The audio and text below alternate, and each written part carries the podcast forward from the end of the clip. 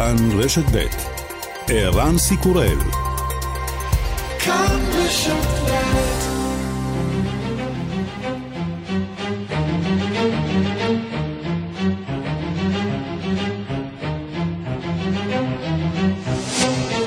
השעה הבינלאומית 8 באוגוסט 2021 והיום בעולם.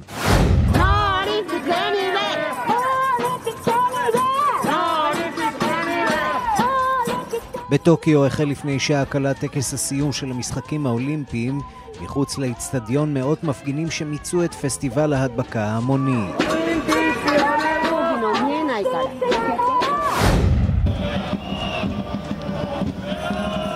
כמעט רבע מיליון בני אדם יצאו אתמול לרחובות צרפת למחות נגד התו הירוק המחמיר שייכנס לתוקפו מחר.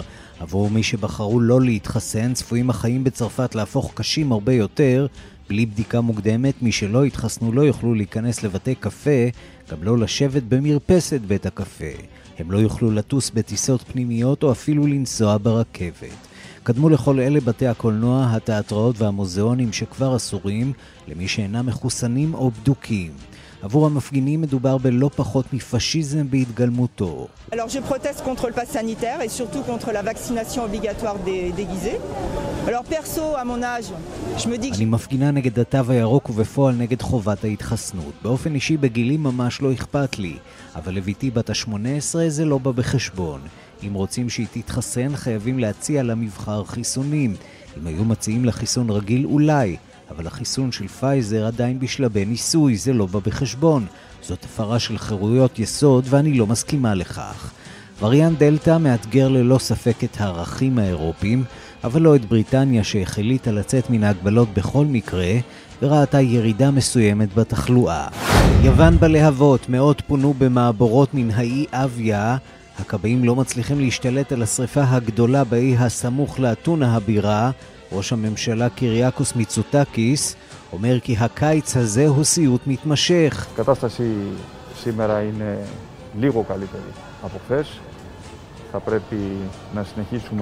העדיפות העליונה שלנו היא בראש ובראשונה שמירה על חיי אדם, וככל שהדבר אפשרי גם להגן על רכוש, במיוחד להבטיח שהאש לא תיכנס ליישובים, כיוון שאם זה יקרה יהיה נזק רב. אנחנו גם פועלים להגן על תשתיות חירום. شهر امروز تصرف شد دولتیا تکم نکرد رفت הטליבן השתלט על זרן שבגבול עם איראן, בירת המחוז הראשונה שנופלת לידיו מאז תחילת הנסיגה האמריקנית. בכאבול הבירה, אנשי הטליבן התנקשו ביועץ התקשורת של הנשיא. באז מוחמד נשיא, ראש מחוז נמרוז, מאשים את הממשלה. אז הר טרף תעדיד بود נמרוז.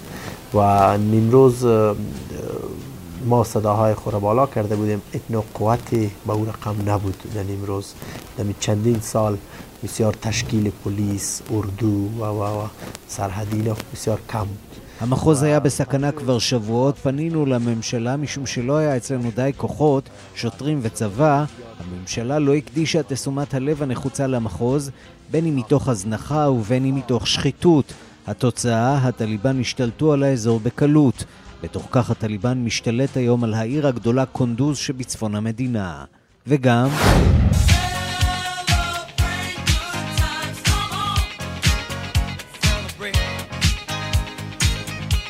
דניס תומאס ממייסדי להקת הפופ קול אנד דה גנג הלך לעולמו והוא בן 70, רק בשנה שעברה הלך לעולמו אחיו רונלד, סולן הלהקה.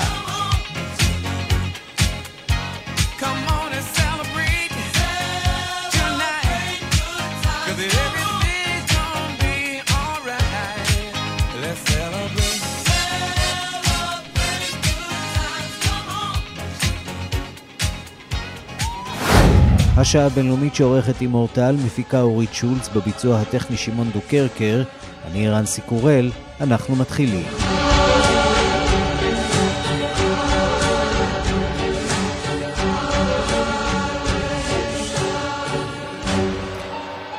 שלום רב לכם, ממש בשעה זו מתקיים טקס הסיום של המשחקים האולימפיים, וזה כבר שידור חי מחוץ לאיצטדיון.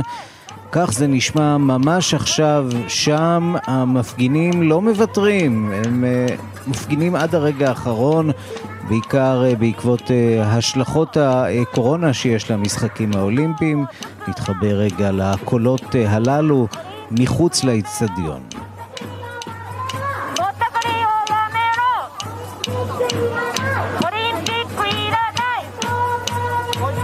כך בשידור חי משם, מטוקיו. אנחנו עוד נשוב לסיום המשחקים האולימפיים בהמשך אה, השעה הבינלאומית. אבל אנחנו פותחים עם אה, פולין, עימות אה, חריף בין פולין לאיחוד האירופי, שאולי מתחיל להתקרב לסיום. מנהיג הקואליציה בפולין, ירוסלב קצ'ינסקי, הודיע אתמול כי פולין תפרק או תשנה את ועדת המשמעת לשופטי בית המשפט, שהקימה לאחר שהאיחוד האירופי איים כי יטיל עליה סנקציות כלכליות. שלום לכתבנו בפולין, ניסן צור. האם פולין והאיחוד האירופי שמות את העימות הפומבי מאחוריהן? האיש החזק במפלגת השלטון הפולנית חוק וצדק, ירוסלב קצ'ינסקי, הודיע אתמול כי פולין תבטל את ועדת המשמעת לשופטים שהוקמה במסגרת הרפורמה בבתי המשפט עליה הכריזה הממשלה הפולנית. ההחלטה של ממשלת פולין מגיעה לאחר אולטימטום שהציב האיחוד האירופי, שהעניק לממשלת פולין ארכה עד לתאריך ה-16 באוגוסט להודיע כי היא מבטלת את הוועדה שלטענת אנשי האיחוד האירופי מפרה את חוקת האיחוד, בכך שהיא אפשרה לממשלת פולין לשלוט על המערכת השיפוטית במדינה ולפטר או לקנוס שופטים לפי החלטתה. בריאיון שהעניק לסוכנות הידיעות הפולנית הממשלתית, אמר קצ'ינסקי כי נפרק את ועדת המשמעת כפי שהיא פועלת כיום, ובדרך זו הנושא שעמד במרכז המחלוקת עם האיחוד האירופי ייעלם. למרות ההודעה של קצ'ינסקי, גורמים באיחוד האירופי טענו כי לא מדובר בצעד מספק, ואם ממשלת פולין רוצה לסיים את העימות המתמשך עם האיחוד האירופי, עליה לבטל גם חלקים נוספים ברפורמה בבתי המשפט, אותן היא ביצעה בשנים האחרונות, כמו הקביעה כי החוקה הפולנית גוברת על חוקת האיחוד האירופי במקרים של מחלוקת. ממשלת פולין, נזכיר, נמצאת בעימות מול האיחוד האירופי גם בשורה נוספת של נושאים, בהם הסירוב לקבל פליטים על פי הכמות שהוקצבה לה, סדרת החוקים שהעבירה הממשלה הפולנית בנושאי הפלות וקהילת הלהט"ב, כולל העובדה כי מספר עיירות בפולין הכריזו על עצמן כערים נקיות מלהט"ב ועוד.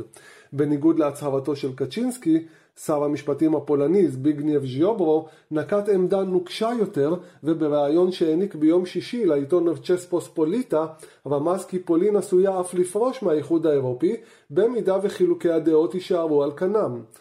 האמונה כי האיחוד האירופי הוא דוד טוב שנותן לנו כסף ובתמורה עלינו לקבל את כל דרישותיו בכל מחיר היא תעמולה ושקר, אמר ז'יוברו. בכל מקרה, לפולין נותרו עדיין שמונה ימים עד לפקיעת האולטימטום שהציב לאיחוד האירופי ולהודיע האם היא מותירה את ועדת המשמעת לשופטים על כנה או מפרקת את המוקש הזה שעומד בחודשים האחרונים בינה לבין האיחוד האירופי.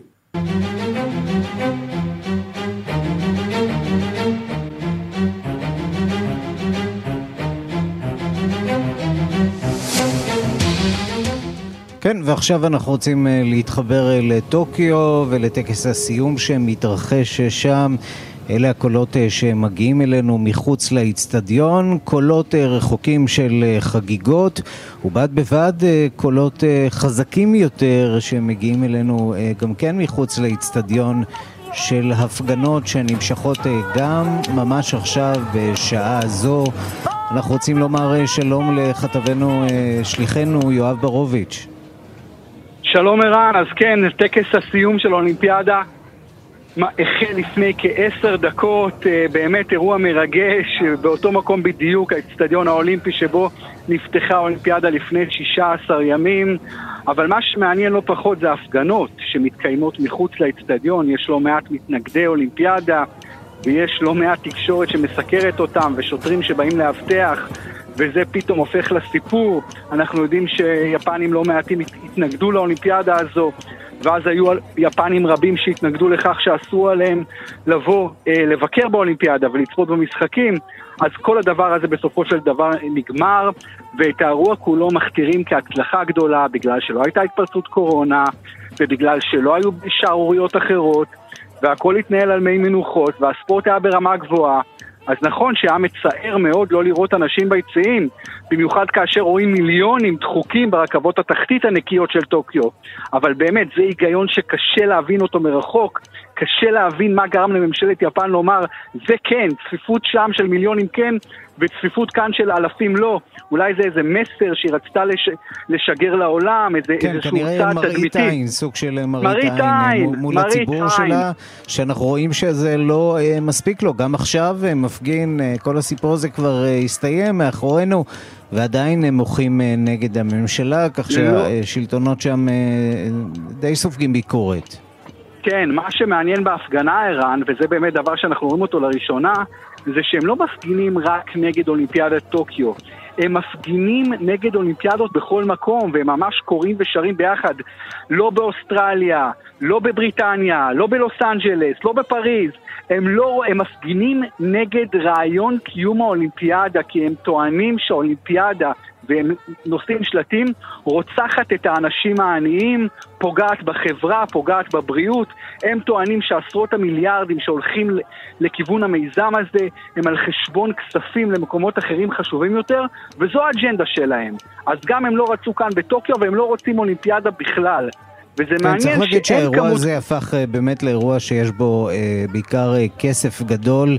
עצם העובדה, אתה יודע שאנחנו אה, אפילו לא יכולים לשדר אה, שום דבר ממש מתוך טקס הסיום אה, עצמו, כיוון שיש ערוץ טלוויזיה מסחרי שיש לו זכויות על העניין הזה, הופך בעצם במידה רבה את כל הסיפור הזה לסיפור של מי שיש להם כסף בכיס. אין ספק, אין ספק. הכסף מדבר גם באולימפיאדה, למשל אסור לרכוש שום דבר בכרטיס אשראי שהוא לא הכרטיס האשראי הספונסר של המשחקים האולימפיים. אז יש מעין שילוב, כמו שאתה אומר, של כסף עצום, ומצד שני של ספורטאים שבאמת ממחישים לנו, אה, אתה יודע, הירואיקה אנושית ובאמת רוח אולימפית ו- ומתרגשים מהמשחקים ומההופעות ומהתחרותיות ומהאחווה. מצד שני, הכסף באמת אה, מושל ומחליט לא מעט דברים. גם אסור לשכוח את התקרית הדיפלומטית שפתאום קורית ככה מול רוסיה, mm-hmm. שרוסיה, אנחנו רואים שם מכל מיני בכירים שממש יוצאים בצורה הכי חריפה שאפשר כנגד החלטת השופטות והשופטים אתמול לטובת לינוי אשרם. Uh, המתמודדת הרוסייה, דינה אברינה, שסיימה שנייה אמרה, אמרה לנו לכאן חדשות, שהיא חושבת שהשיפוט היה מאוד לא הוגן. ו- ומה שהיא אמרה ככה בקטן, אז אומרים הנציגים הבחיר, הרוסים בגדול, וזה כמובן מעיב קצת על, ה, על באמת על התחושה הטובה. אנחנו יודעים שמינוי אשר ניצחה בצדק רב, ואסור חלילה לפגוע בהישג הגדול שלה, אבל כאשר היריבה שלה לא מפסידה בכבוד, שגם זה ערך אולימפי וספורטיבי כל כך חשוב, אז כל הדבר הזה גם כן קצת מעיב, אבל גם זה חלק מהעניין. כנראה שאין לה ברירה, אתה יודע, הלחץ אה, על הספורטאים של אה, רוסיה הוא כל כך אה, גדול. במידה רבה התסכול של רוסיה התנקז לאירוע הזה מול ישראל, כיוון שזה סוג של נתיב שאפשר אה, אולי באמצעותו לתעל את אה, כל התסכול הלאומני, הלאומי, סביב העובדה שרוסיה למעשה באופן רשמי לא משתתפת במשחקים האולימפיים, שהדגל הרוסי לא התנוסס ולו פעם אחת מעל במת הפודיום האולימפי, זה בהחלט מתסכל את הרוסים, הכל כמובן בעקבות פרשיות השימוש בסמים של רוסיה, כך שרוסיה לא יודעת להפסיד בכבוד, וכנראה שהיא גם לא מצטיינת בלהופיע בכבוד ללא סמים. כן, מה שקורה כאן בטוקיו זו השפלת ענק לפוטין ולרוסיה, כאשר הרבה מאוד ספורטאים מגיעים, וכל הספורטאים האלה מוכנים לכניעה הלאומית הזו, להתחרות תחת דגל הוועד האולימפי הרוסי, ולא תחת דגל רוסיה, ואם הם מנצחים אז אין את ההמנון הרוסי, אלא יש נעימה של צ'ייקובסקי. כלומר, הדבר הזה מלאכת תחילה הוא השפלה איומה. וזה, אתה יודע, פוטין יכל, אה, לא יודע אם הוא רצה לאסור עליהם השתתפות, לא רצה לאסור השתתפות, אבל מה שקורה כאן באמת מאיר את רוסיה באור מאוד מאוד לא טוב וחלש, ואז באמת, כשיש אה, מקצוע שהוא לגמרי בהגמוניה רוסית במשך שנים ועשורים, כמו התעמלות אומנותית, קרב רב, מגיעה ישראלית, ובקרב מאוד צמוד מנצחת רוסייה אחת ואת אחותה, אז התסכול באמת מתפרץ ומנסים לנתב את זה לתקופה לפני בחירות, למעין זעם לאומני, ובאמת חבל, למרות שאנחנו יודעים שהספורט תמיד שזור בפוליטיקה, ובאמת, מה שקורה באולימפיאדה נראה בכל העולם. וזה באמת אירוע גדול, זה big deal מה שקורה כאן. אנחנו רואים את זה אפילו במקרה שלנו, עם לינוי האשרם שזוכה בזהב, והופכת לדמות הכי נערצת בישראל, שבוע אחרי שזה קורה לארתום דולרופיאט. כלומר, המדינות האחרות כמונו מאוד מאוד מתלהבות ממה שקורה כאן. זה באמת מקור אדיר לגאווה לאומית. אני יכול להגיד לך שיש הרבה מאוד אה, בנות אה, בגיל של הבת שלי, בת אה, שבע. אה, שצופות אה, בנות ואולי גם בנים שצופים בהישגים האלה ומתחילים לפנטז, אולי זה יכול לקרות גם להם, וזאת אולי הבשורה החשובה של המשחקים אה, האולימפיים, שמפיחים איזושהי תקווה בספורט בין החובבני עד המקצועני. זה נותן בהחלט תקווה. יואב ברוביץ', תמונה אחת שאתה לוקח איתך מהמשחקים האולימפיים האלה?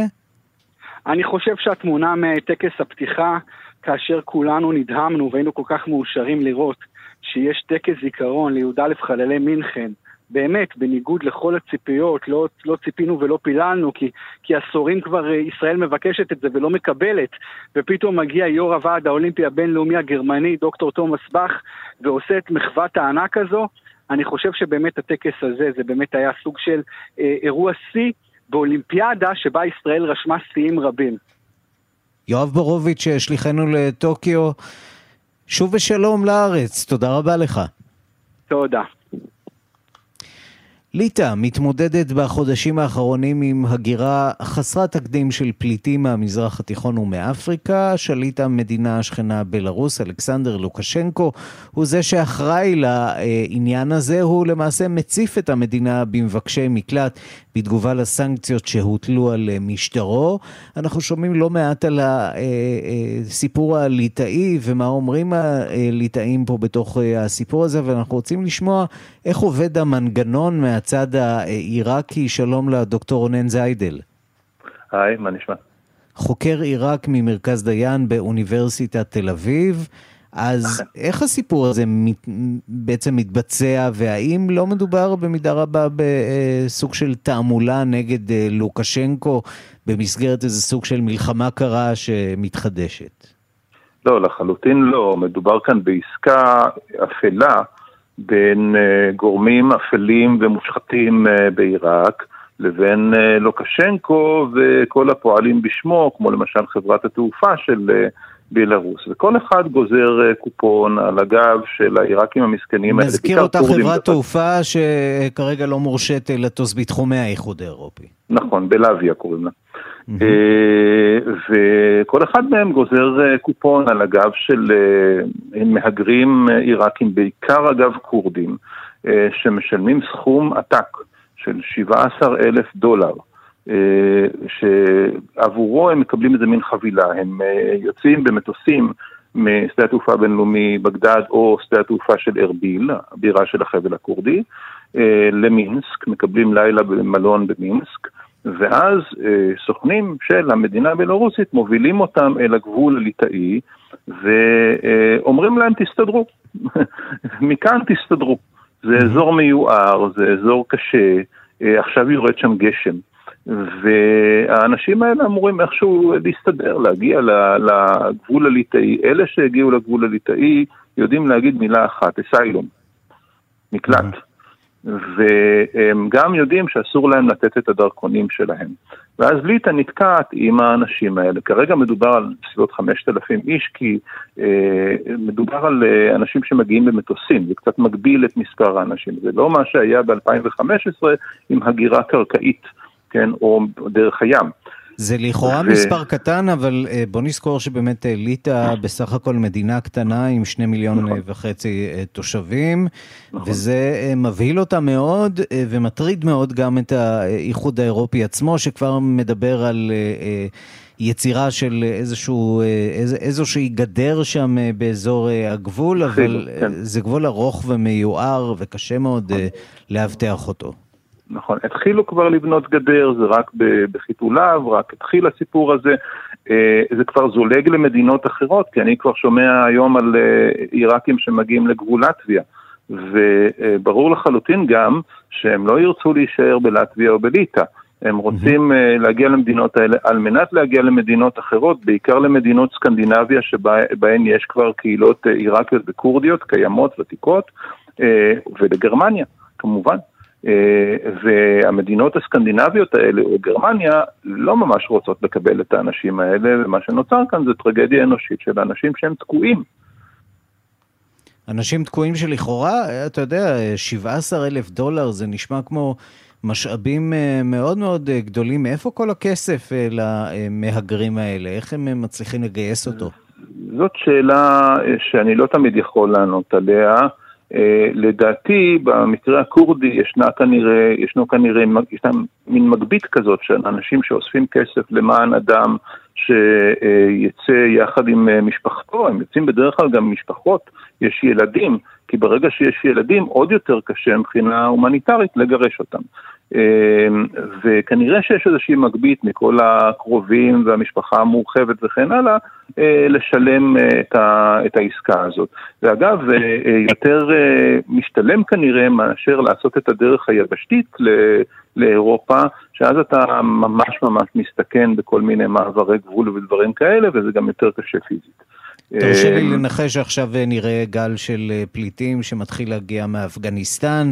אה, בעקבות אה, התמוטטות, אה, מה שנראה כמו התמוטטות המשטר שם, כך שאירופה צריכה נכון. להיות בכוננות ספיגה. כל אלה שאמרו לי, יש כל מיני אנשים שאמרו לי, מה אכפת להם, זה רק 5,000 פליטים בליטא וכן הלאה. שוב, על מדינה של 2.5 מיליון, זה לא, זה גם 5,000 אנשים, זה 5,000 מקרים הומניטריים. החשש הגדול הוא כמובן שהגל הבא עוד לפנינו. והגל הבא יהיה אפגני.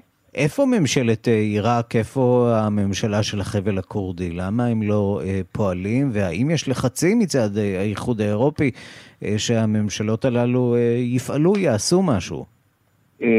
ממשלת עיראק עסוקה בעיקר בלהטיל את ההאשמה משר אחד על שר אחר, יותר ספציפית שר התחבורה, שהוא גם טייס דרך אגב, מטיל את האשמה על שרת ההגירה שהיא אישה ו- ונוצרייה ויותר קל להפיל עליה את כל האשמות. כמובן ש- שהיא לא אשמה ואני לא בטוח שגם הוא אשם, כי מי שמנהל את הדברים מאחורי הקלעים בדיל המגעיל הזה אלה אה, פקידים בכירים באותו משרד, אה, משרד התחבורה העיראקי וגם אה, פקידים בכירים בממשלת החבל הכורדי אה, משרד התחבורה העיראקי הוא משרד ששייך לתנועה של מוקתדה סאדר. אה, זאת אומרת, הכסף בסופו של דבר מגיע לגורמים האלה, והם בעצמם אה, צוברים כסף אה, כתוצאה מכל העסקאות האפלות האלה.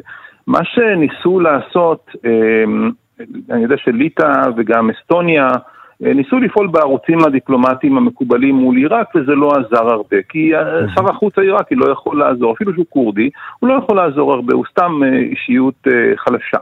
אה, אבל הם לא ניסו לפעול מול הגורמים האינטרסנטיים, הפקידים הבכירים שמרוויחים מזה כסף, ואולי גם אין אה, תועלת בלעשות דבר כזה.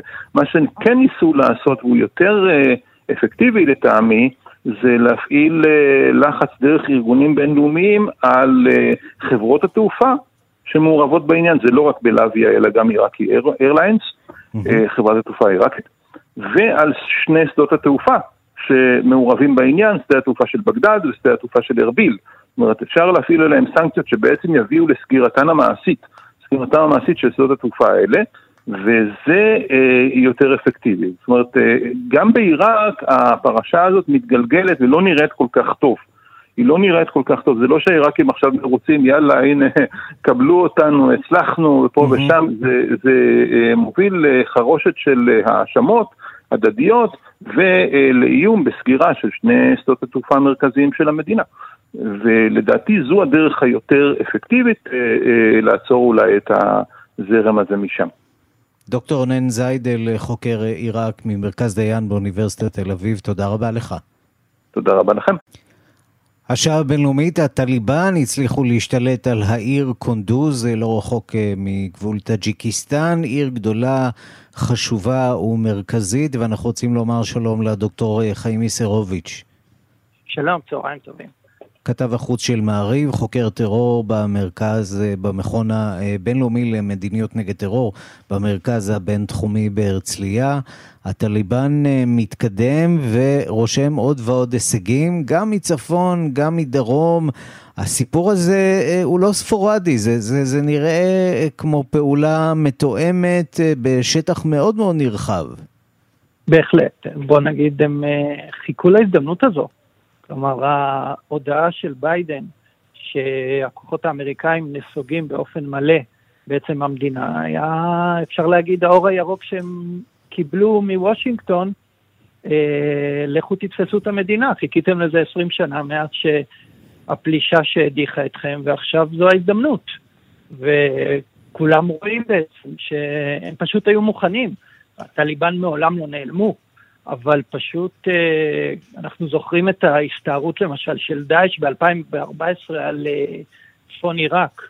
Mm-hmm. פה זו דוגמה הפוכה לחלוטין, שם זו הייתה הפתעה טוטאלית. פה אני חושב שכולם ידעו שזה הולך לקרות, והקצב פשוט מדהים, בייחוד אה, סוף השבוע האחרון, היומיים שלושה האחרונים, ארבע ערי בירה מחוזיות, כמו שאמרת, קונדוז הבוקר, כבר השתלטו בעצם על אה, מרבית אה, מעברי הגבול בצפון, בצפון אפגניסטן. כן, זה בעצם משאיר, כן. משאיר את השלטונות האפגנים להתבצר בכאבול, וגם זה לא ברור עד כמה זה יחזיק הסיפור הזה, כיוון שאני מניח שהטליבן רואה באופק את 11 בספטמבר, והוא ישמח לבצע איזה סוג של אה, אה, מהלך ניצחון דווקא בתאריך הזה. בהחלט, וגם אם זה לא ילך ב-11 בספטמבר, אז יש אה, חודש, חודשיים אחרי את אה, תאריכי ה-20 שנה לפלישה והנפילה של כבול בידי uh, כוחות הקואליציה, שגם שם הם ישמחו גם כן לעשות את זה סמלי. לא חסרים לנו תקופות סמליות בחודשים הקרובים, אבל כן, בהחלט, יש להם בעצם שני יעדים עיקריים, אני חושב, שתי ערים מרכזיות, כמובן כבול, בירת השלטון, וכמובן אה, קנדאר, בדרום אה, המדינה, ערש הטליבן, משם הם mm-hmm. צמחו, והם בהחלט אה, יחגגו את ההשתלטות שלהם על העיר. הטליבן של היום הוא אה, טליבן שונה מזה שהכרנו לפני 20 שנה? אולי סובלני יותר, או נכון יותר להתנהל אה, ללא טרור מול הקהילה הבינלאומית? זה המבחן, זה מה שכולם רוצים לראות. קודם כל אנחנו רואים אה, מגעים אה, עם הטליבן בדרגים שלא ראינו, כמובן קודם כל האמריקאים, עוד מימי טראמפ וגם אה, עכשיו הם מדברים עם הטליבן, רוסיה, איראן, סין, גרמניה, כלומר מבינים שזה בעצם הולך להיות, הם כמובן מקווים שהם יהיו חלק משלטון כולל, אבל מבינים בעצם מי הולך להיות בעל הבית באפגניסטן. עכשיו לגבי ההתנהלות שלהם באפגניסטן, זה לא סוד שהם רוצים שוב להקים מדינה, את האמירות האסלאמית, אה, חוקי השריעה. לכאורה, אה, ההסכמים שלהם עם ארצות הברית מדברים על לא ניתן מחסה לארגוני טרור שיפעלו נגד ארצות הברית והמערב. בראש ובראשונה אנחנו מדברים כמובן על אל-קאעידה. Mm-hmm. לא נעשה את זה. האם זה יקרה? נצטרך לראות, גם מבחינת התושבים עצמם. עד כמה הכפייה של השריעה תהיה חזקה, וכבר היו דיווחים לא מזמן על אה, קומיקאי מפורסם שהוצא להורג, אה, מה יהיה מבחינת כל ההתקדמות שהייתה מבחינת אה, נשים במדינה הזו, איך הם השתלטו, זה, זה מבחנים משמעותיים לשבועות ולחודשים הקרובים בהחלט. תגיד, מי באמת שם שם את הכסף? כי הסיפור הזה הוא גם אה, באמת סיפור של אה, משאבים אה, כספיים בלתי נדלים, ואני, אתה יודע, אני עוקב אחרי כמה צייצנים באפגניסטן. אחד מהם אומר, תראו, המדים שהחבר'ה האלה לובשים הם מדים פקיסטנים. הכלים שבהם הם נוהגים הם כלים פקיסטנים. עד כמה פקיסטן היא גורם שמעורב פה בתוך כל הסיפור הזה? לא באופן, אה, נגיד, גלוי שהצהרתי, אבל הקשרים בין הטליבן, ל, אפשר להגיד, ה-ISI, השירות הביטחון אה, של פקיסטן, זה קשרים שהולכים אה, עוד מראשית הארגון, מראשית התנועה הזו לפני 25 שנה בערך. סביר להניח, עבור פקיסטן בהחלט להשיג את ההשפעה שם באפגניסטן, זה מה שהם רוצים. וכבר היו לא מעט פעמים של תחרות אפילו מול ההודים באפגניסטן, והם ירצו. שחקנית נוספת חשובה לא פחות, זו סין. סין mm-hmm. תשמח ולהזרים לשם מיליארדים על גבי מיליארדים במסגרת הפרויקט של החגורה והדרך, ובכלל, זה גם כן קרוב אליהם, הם לא צריכים אה, מדינה אסלאמית ששוב תעורר את אה, כל אה, שינג'יאנג אה, בעייתי מבחינת בייג'ינג. וגם כן, כן, וצריך להגיד שגם אה, הרוסים מאוד מודאגים, אנחנו אה, שומעים שממש בימים האחרונים, בדיוק, כן. תרגיל צבאי גדול בין רוסיה לבין אוזבקיסטן. קזחסטן, אני מניח שמעורבת פה בתוך כל הסיפור הזה. כל הכיבוש האחרון שלהם הוא באמת לא רחוק מהגבול עם טאג'יקיסטן, וזה כמובן מדאיג נכון. את הרוסים. אבל אה, אני רוצה לשאול אותך לסיום, איך רואים את אה, הסיפור הזה האיראנים, אה, בהתחשב בעובדה שבאמת הטליבן הצליח להשתלט לפני ימים אחדים ממש על טריטוריה שנמצאת על כמעט מחצית מהגבול בין אפגניסטן לאיראן. עד כמה הם מודאגים או שאולי מעודדים מהתהליך הזה? קודם כל אני חושב שהם ישמחו מזה שאין נוכחות אמריקאית בצד הזה, יש להם מספיק בצדדים אחרים, אבל לא מהכיוון הזה. אבל uh, צריך לזכור, איראן שיעית, הטליבן uh, סונים, uh, יש ביניהם, הייתה ביניהם עוינות uh, עמוקה. צריך לזכור את האירוע ב-98, ש-11 דיפלומטים נהרגו במצור של הטליבן בעצם על קונסוליה במזארי שריף. אה, אבל כמו שרצימת ציין הבוקר, אה, רצימת מה-INSS צייץ הבוקר, אה, בדיוק היה יום השנה לאירוע הזה, ומשרד החוץ האיראני פרסם הודעה, אבל לא הזכיר את הטליבן בשם המפורש. כלומר, האיראנים מנסים ללכת פה בזהירות.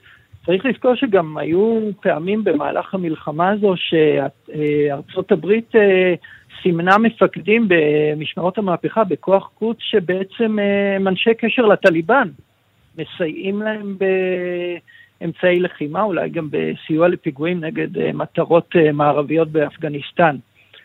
אה, האיראנים הולכים פה בזהירות, הם ינסו בהחלט לא להרגיז או לגרום למתיחות. שלפחות הגבול הזה בהחלט יהיה רגוע. יש להם מספיק מכל מיני כיוונים אחרים, הם ירצו את הגבול הזה שקט. דוקטור חיים יסרוביץ', כתב החוץ של מעריב וחוקר טרור במכון הבינלאומי למדיניות נגד טרור במרכז הבינתחומי בהרצליה, תודה רבה לך. תודה ערן, יום טוב.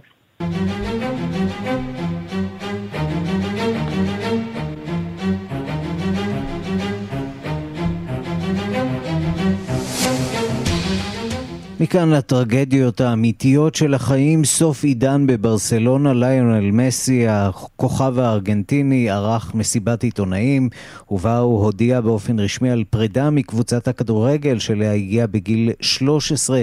הוא סיפר שזהו הרגע הקשה ביותר בקריירה שלו. שלום לקשבנו בן יניב, כתבנו. שלום ערן, אה, כן, אין, אין ספק, זה אולי האירוע הדרמטי ביותר שהיו בשנים האחרונות בכדורגל העולמי. ברצלונה, לא רק המועדון, אלא העיר ממש, ואוהדי הקבוצה הזאת ברחבי העולם נפרדים היום מליאונל מסי, שנכנס לפני כשעה קלה אה, לקאמפ נו במסיבת עיתונאים, בה הוא נפרד מהמועדון שבו הוא למעשה גדל ובו צמח והפך להיות אולי השחקן הטוב בעולם, ללא ספק השחקן הטוב ביותר בדור האחרון. אה, בואו נשמע אותו מדבר ממש בקול חנוק כיצד הרגע הזה הפך להיות הקשה. הקשה ביותר בחייו, הוא היה משוכנע שהוא יישאר בברצלונה כל החיים שלו, כך הוא נשמע לפני כשעה.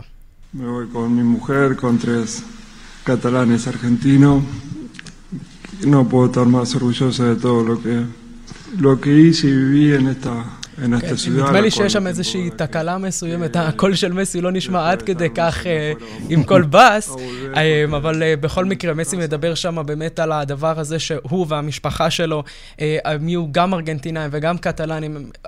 צריך להגיד, ליאונל מסי הגיע לברצלונה כשהוא היה בגיל 12-13 בשנת 2000, הצטרף שם לקבוצת הילדים ולאחר מכן הנערים, שיחק במשחק הראשון שלו עוד בגיל 17 בשנת 2004 מול היריבה המקומית של ברצלונה, אספניול, ומאז אין ספור תארים אישיים וקבוצתיים, למעלה מעשר אליפויות ספרד יחד עם ברצלונה, ארבע זכיות בליגת האלופות, ועוד בחירה שלו כשחקן השנה כשש פעמים בתקופתו כשחקן ברצלונה.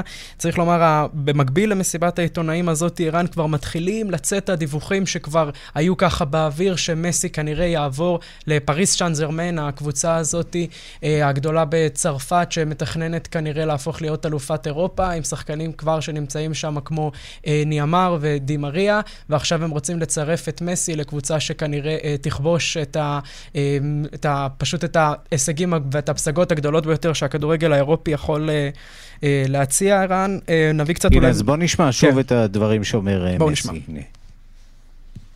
מיד יהיה איתנו, הנה. I'm a little bit mm, blocked. I can't think of what to say. I'm still not quite come to terms with the reality of being in this position and leaving this club כן, and הוא אומר, changing. אני לא יודע מה להגיד, אני עדיין לא הקלתי את המציאות החדשה, אני רציתי להישאר.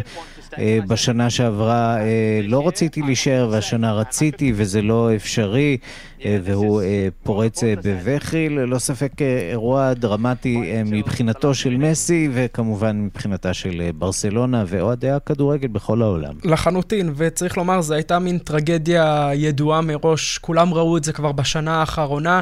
אה, גם כן, מסי רצה עוד לעזוב בקיץ שעבר בגלל ההנהלה הקודמת של נשיא בשם מריה ברטומיאו, איזשהו עסקן קטלני שהשתלט על הקבוצה ועשה, אה, לטענת רבים, אה, עסקאות מאוד מאוד לא זהירות, הביא את ברצלונה להיות קבוצה שכמעט היום יש לה הרבה יותר חובות מאשר הכנסות, וזה אחד הדברים שהיום, בגלל הרגולציה של הליגת הכדורגל הבכירה בספרד, גורמים היום לברצלונה ולמסי להיפרד. באמת, השחקן הכי גדול בתולדותיה של הקבוצה הזאת, שהביא אותה למקומות הכי גבוהים שאפשר. היום הם נפרדים בשל רגולציה ושל החלטות פשוט שגויות ואי זהירות עם קבוצה, באמת, הם יש להם היום חובות בסדר גודל של מיליארד יורו, והם נמצאים בנקודה של כמה ימים לפני תחילת העונה החדשה. אין, אין מספיק הצעות, גם אם ינסו למכור שחקנים כדי שמסי יישאר, הדבר הזה כבר מאוחר מדי, ובאמת, טרגדיה מאוד גדולה, דבר שאף אחד לא ראה אותו באמת קורה, ובגלל שנה שלמה של החלטות שגויות ופוליטיקות ויריבויות פנימיות ועימותים בין השחקן, גם מסי, לבין ההנהלה ושאר הגורמים שנמצאים בתוך הקלחת של מועדון הכדורגל של ברצלונה, תם עידן, תם עידן בכדורגל העולמי, אין ספק, ליאונל מסי, שחקן ענק, שיחסר מאוד לברצלונה, שכרגע נמצאת בלי דור המשך ראוי לשמו, והיא לא תוכל כנראה להתמודד מול האריות של פריס סן ג'רמן, של באיירן מינכן ומנצ'סטר סיטי, לפחות בשנים הקרובות. בן יניב, כתב חדשות החוץ, תודה. תודה, ערן. ושלום לעמית לבנטל. היי, ערן, שלום. שלום רב, פרשן ערוץ 1. תגיד, מי אחראי למחדל הזה? או, אז יש פה משחק האשמות נהדר. אה, אתה יודע, כולם מנסים להפיל את האחריות מעצמם, שחלילה האוהדים הרבים של ברצלונה לא יגידו הוא אשם, הוא אשם. אה, אבל אה, תשמע, אני חושב שהשם המרכזי, או האחראי המרכזי, לא משנה איך אתה מסתכל על זה, זה נשיא ברסה הקודם, ברטומיאו, שדרדר את המועדון, צריך להזכיר מה קרה לו, ברטומיאו פריז לקחו לו את נאמר ב-200 מיליון לפני 4 שנים, 2017, והוא מאוד נלחץ, אז מה הוא עשה? הוא נתן משכורות מנופחות לכל שחקן, העלה את כל ההוצאות של המועדון, הביא את ברצלונה לבאמת פשיטת רגל למספרים שהוזכרו כאן קודם, אז לא יש אחריות מרכזית. אבל אתה יודע, יש לא מעט שאלות שעדיין לא נותרו פתורות. למשל, למה כל כך לחוץ לברסה כבר עכשיו להודיע על זה ולהיפטר ממסי, למה לא לנסות להתמקח עד הרגע האחרון של חלון העברות? בכל זאת אנחנו מדברים פה על השחקן הכי גדול של המועדון הזה, ובכלל, הכי טוב שדרך על מגרש כדורגל. אז יש פה דברים קצת תמוהים בהתנהלות מה הניחוש שלך? למה הם כל כך מזדרזים?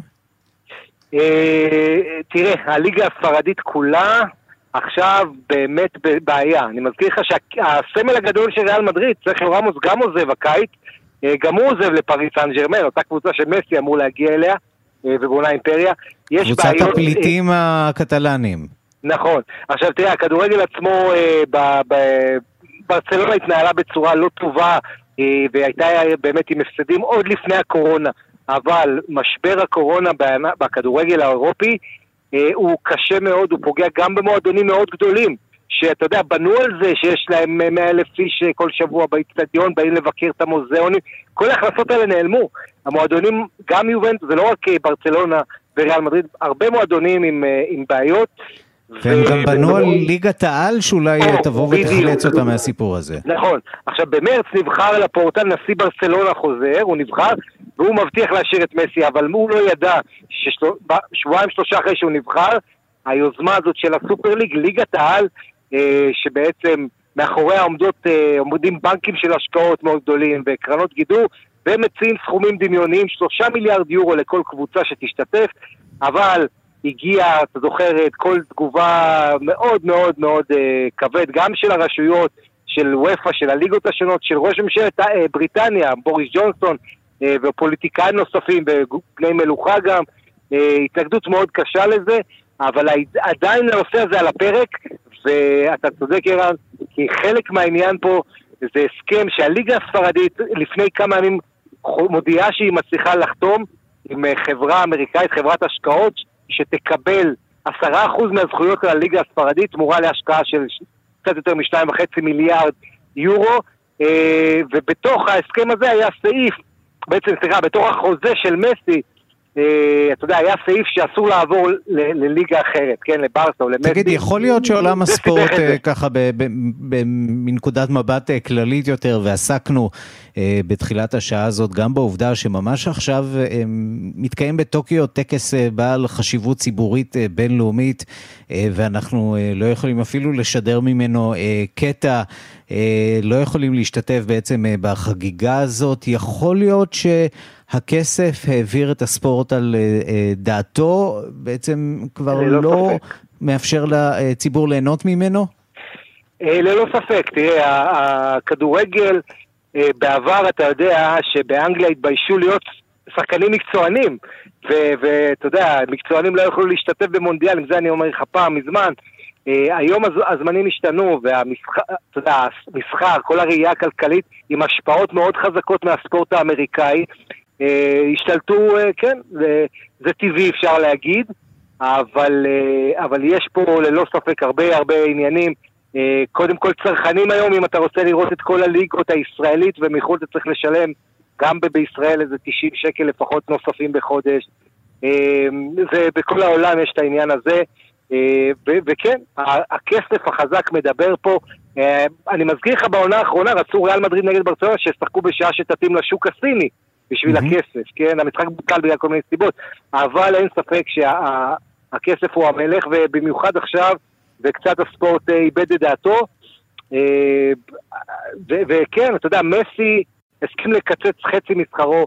אתה, אתה, אני אגיד לך משהו, מסי יש לו בבנק מעל 600-700 מיליון. זהו, זה לא, לא, לא מדובר פה באדם במצב כלכלי רע.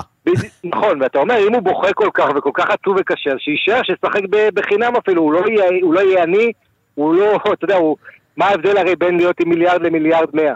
אה, אז, אז זה המצב של מסי, ועדיין, בגלל זה גם אני אומר, יש עוד דברים שאנחנו נחשף אליהם, נוודא אליהם בימים הקרובים, שעוד אינפורמציה תצא החוצה, אה, אבל, אה, אבל כן, בכל מקרה, כרגע זה המצב. בגלל תקנות, כרגע הגרסה אומרת שבגלל התקנות של הליגה שנוגעות לפייר פליי פיננסי, ברצלונה לא יכולה להעריך, אה, ומלחמות בין ברצלונה לליגה. טוב, הוא לא דוחה על הסף חזרה ביום מן הימים לברצלונה, אז אולי יכול להיות שעוד נראה אותו שם בבית בחזרה. יכול להיות, אבל הוא בן 34, אין לו עוד הרבה שנים בקריירה, ואל תשכח משהו חשוב שמסי אמר במסיבת עיתונאים, כמה באסה שאין קהל. אתה יודע, בתקופה הזאת של הקורונה, שהוא אפילו לא יכול להיפרד מ-100 אלף איש ככה ביציעים כמו שצריך, וכשהוא יחזור זה כבר לא יהיה, כאילו, אם הוא יחזור עוד שנה, שנתיים לפרידה, זה לא יהיה כמו עכשיו כל כך אמיתי ומרגש.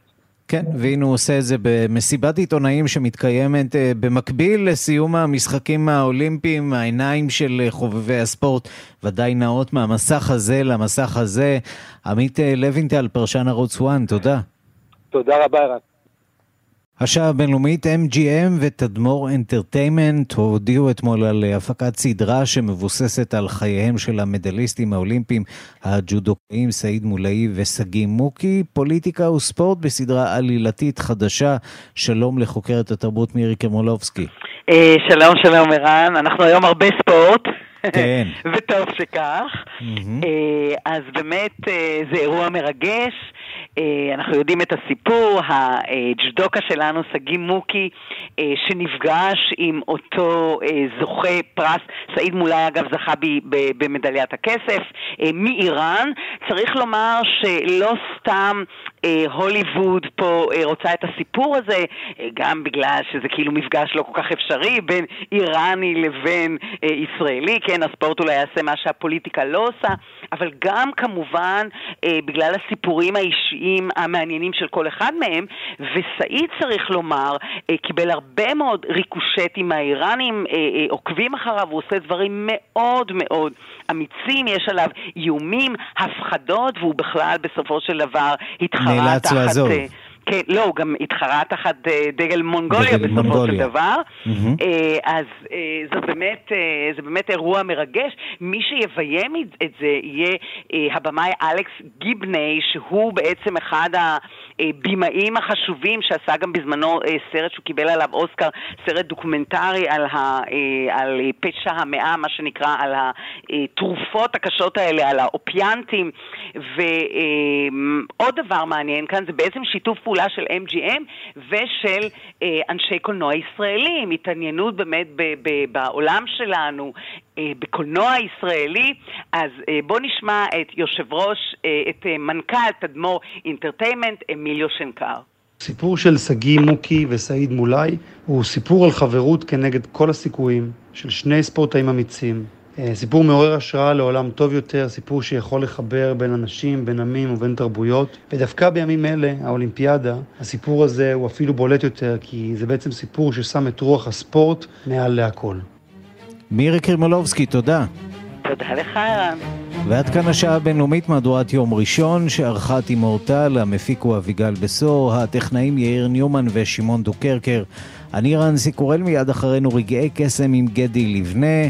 כתובת הדואר האלקטרוני שלנו בינלאומית את כאן.org.il נשמח לשמוע מכם.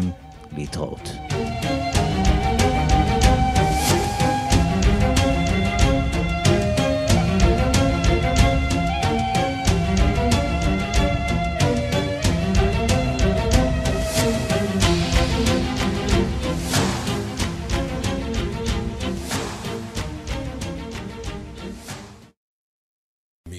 התקשרו, כוכבית 6050. מגיע!